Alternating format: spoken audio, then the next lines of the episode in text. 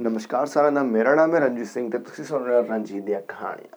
ਮੈਂ ਅੱਜ ਇੱਕ ਨਿੱਕੇ ਜਿਹੇ ਬਾਲਕ ਬਾਰੇ ਗੱਲ ਕਰਨ ਜਾ ਰਿਹਾ, ਜਿਸ ਦਾ ਨਾਮ ਮਾਈਕਲ ਹੈ ਤੇ ਉਹ ਇੱਕ 11 ਸਾਲ ਦਾ ਬ੍ਰਾਊਨ ਬॉय ਹੈ ਤੇ ਉਹ ਇੱਕ ਨਿਊਯਾਰਕ ਸ਼ਹਿਰ ਵਿੱਚ ਰਹਿਣ ਵਾਲਾ।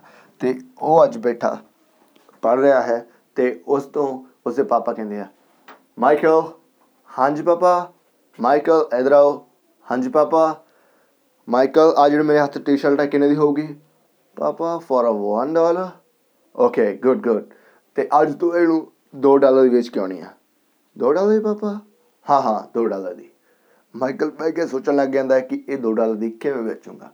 ਤੇ ਉਹ ਸੋਚਦਾ ਸੋਚਦਾ ਸੋਚਦਾ ਹੈ, ਜੇ ਕਿ, ਜੇ ਕਰ ਇਸ ਟੀ-ਸ਼ਰਟ ਨੂੰ ਮੈਂ ਜੇ ਕਲੀਨ ਕਰ ਲਾਂ, ਸਾਫ਼ ਕਰ ਲਾਂ, ਤਾਂ ਇਹ 2 ਡਾਲਰ ਦੀ ਵਿਕ ਸਕਦੀ ਹੈ। ਉਹ ਕਲੀਨ ਕਰਕੇ ਉਹ ਮਾਰਕੀਟ ਲੈ ਕੇ ਜਾਂਦਾ ਹੈ ਤੇ ਸ਼ਾਮ ਤੱਕ ਉਹ ਉਸ ਟੀ-ਸ਼ਰਟ ਨੂੰ 2 ਡਾਲਰ ਦੀ ਵੇਚ ਕੇ ਆਉਂਦਾ ਹੈ।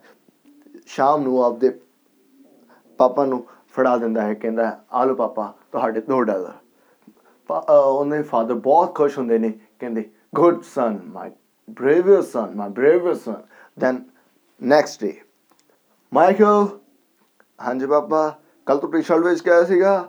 ਹਾਂਜੀ ਪਾਪਾ, ਅੱਜ ਇੱਕ ਹੋਰ ਵੇਚ ਕੇ ਆਉਣੀ ਆ ਆ 10 ਕਿੰਨੇ ਡਾਲਰ ਦੀ ਹੋਗੀ ਪਾਪਾ ਫॉर 1 ਡਾਲਰ ਓਕੇ ਅੱਜ ਤੂੰ ਇਹ ਟੀ-ਸ਼ਰਟ ਤੂੰ 20 ਡਾਲਰ ਦੀ ਵੇਚ ਕਰਨੀ ਆ।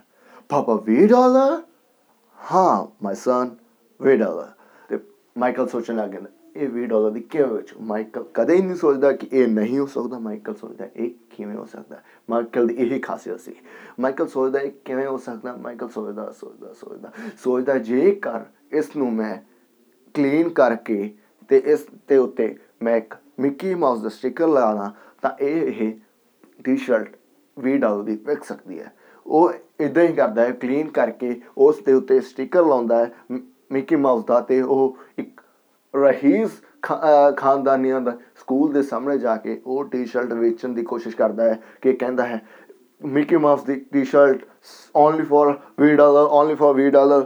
ਉਹ ਇਦਾਂ ਕਰਦਾ ਕਰਦਾ ਉਹ 2 ਘੰਟਿਆਂ ਨੂੰ ਉਸ ਦੇ ਸਾਹਮਣੇ ਇੱਕ ਗਾਹਕ ਆਉਂਦਾ ਹੈ ਤੇ ਉਸ ਤੋਂ 20 ਡਾਲਰ ਦੀ ਨਾਲੇ ਟੀ-ਸ਼ਰਟ ਲੈਂਦਾ ਹੈ, ਨਾਲੇ ਉਹਨੂੰ ਥੋੜੀ ਜਿਹੀ ਟਿਪ ਦਿੰਦਾ ਹੈ।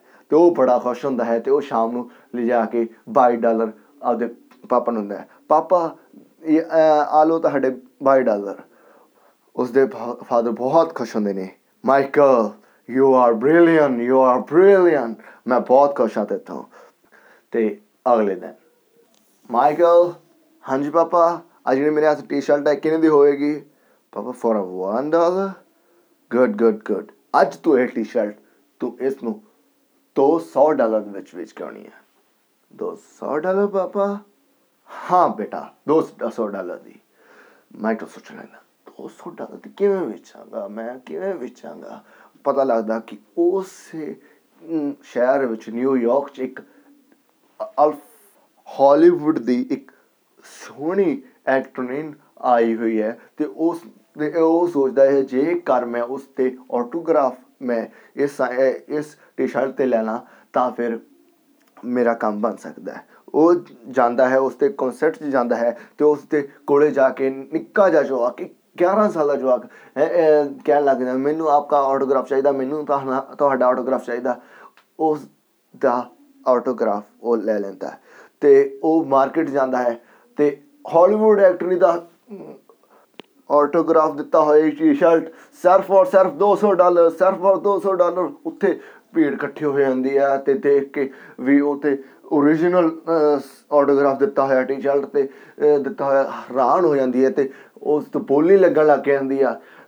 201 dollar 220 dollar 300 dollar 500 dollar 2000 dollar.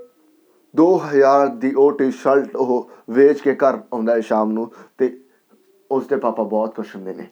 Wow you are excellent you are my great son ਤੇ ਇਸ ਕਹਾਣੀ ਤੋਂ ਆਪਾਂ ਇਹ ਸਿੱਖਿਆ ਮਿਲਦੀ ਹੈ ਕਿ ਜ਼ਰੂਰੀ ਨਹੀਂ ਕਿ ਇਹ ਸੋਚੋ, ਇਹ ਨਹੀਂ ਹੋ ਸਕਦਾ। ਸੋਚੋ ਇਹ ਕਿਵੇਂ ਹੋ ਸਕਦਾ।